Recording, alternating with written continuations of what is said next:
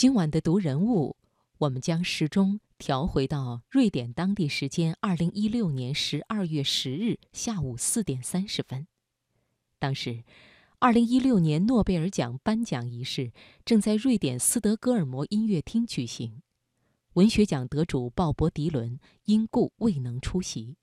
此前，鲍勃·迪伦已经提前告知诺奖评委会，他会缺席这次领奖。而由美国女歌手、诗人帕蒂·史密斯代为领奖，并且演唱鲍勃·迪伦1963年的经典作品《大雨将至》，而他的获奖感言则由美国驻瑞典大使代为朗读。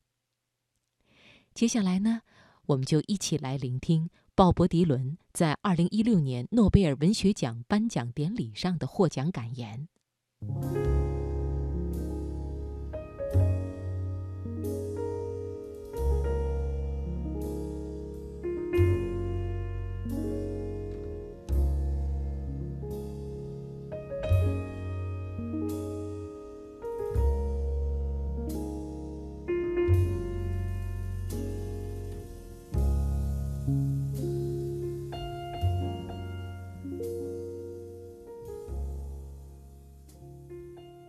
各位晚上好，我向瑞典学院的成员和今晚出席宴会的所有尊贵的客人致以最热烈的问候。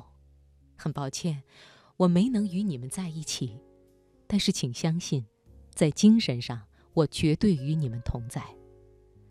很荣幸获得了这么一个有声望的奖，被授予诺贝尔文学奖，是我从来不敢想象或预见到的事情。从小。我就熟悉阅读并受益于那些被认为值得获得该项殊荣的人的作品，吉卜林、托马斯曼、加缪、海明威等这些文学巨人，总是给人留下深刻的印象。他们的作品在学校课堂上被教授，被收藏在世界各地的图书馆里，并被人们用虔诚的语调谈论着。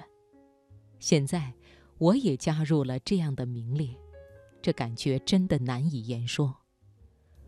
我不知道这些男人和女人们是否曾经想过自己能够获得诺贝尔文学奖，但我想，在这个世界的任何地方，任何写过一本书、一首诗或是一部戏剧的人，在内心深处都会拥有这么一个秘密的梦想，而这个梦想被埋藏得太深。他们甚至都不知道他在哪里。有人曾告诉我，我不可能获得诺贝尔奖，我也不得不认为，这个几率与我站在月球上的几率相同。事实上，在我出生的那一年和随后的几年，世界上没有一个人被认为优秀的可以赢得诺贝尔奖，所以我认为，至少可以说。我现在属于这个非常少数的群体。收到这个令人惊讶的消息时，我正在路上。我花了好几分钟才确定他没错。我开始回想起威廉·莎士比亚这位伟大的文学人物。我估计，他认为自己是一个剧作家，而他正在写文学作品的这个想法不太可能进入他的大脑。他的文字是为舞台而写的，是用来说的。而不是阅读的。当他在写《哈姆雷特》的时候，我确信他在思考很多不同的事情：谁是这些角色的合适的演员？这应该怎么演出来？我真的想把这场戏设置在丹麦吗？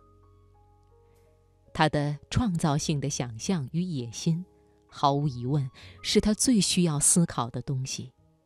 但同样也会有很多平庸的问题需要考虑和处理，比如，融资到位了吗？我的观众有足够的好座位吗？我敢打赌，在莎士比亚的头脑中最不需要考虑的事情就是：这是文学吗？当我还是一个刚开始写歌的少年的时候。甚至当我开始因为我的能力而取得一定知名度的时候，我对这些歌曲的愿望也不过如此。我希望他们能够在咖啡馆或是酒吧听到。后来，也许有像卡内基音乐厅、伦敦帕拉斯剧院这样的地方。如果我的梦想再大一点，也许就是我希望能制作唱片，在收音机里听到我的歌，那便是当时我心中的大奖。制作唱片，在收音机听到你的歌，因为你可以获得很多听众，这样，你也许就可以继续做你已经开始做的事情了。当然，现在很长时间以来，我一直在做我起初想要做的事情。在世界各地，我已经制作了几十张唱片，举办了几千场音乐会。不过，我的歌曲。才几乎是我做的所有事情的中心，他们似乎在不同文化的许多人的生活中找到了一个位置，我因此而非常感谢。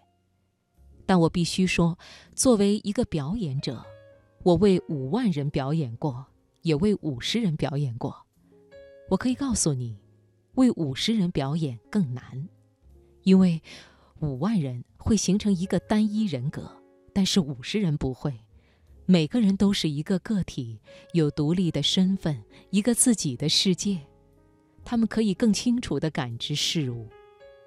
你的诚实，以及它如何与你的天赋的深度相关联，会受到考验。诺贝尔委员会的人数不多，我没有忽略这个事实，但是就像莎士比亚一样。我也经常忙于努力追求创造性和处理生活所有方面的平庸事情，比如，谁是这些歌曲最好的音乐家？我在合适的录音室录音吗？这首歌的调子正确吗？有些事情永远不会改变，即使在四百年以后。但是我从来没有时间问自己一次：我的歌是文学吗？所以，我真的感谢瑞典学院，既花时间考虑了这个问题，并且最终给出了一个如此美妙的答案。给大家献上我最好的祝福。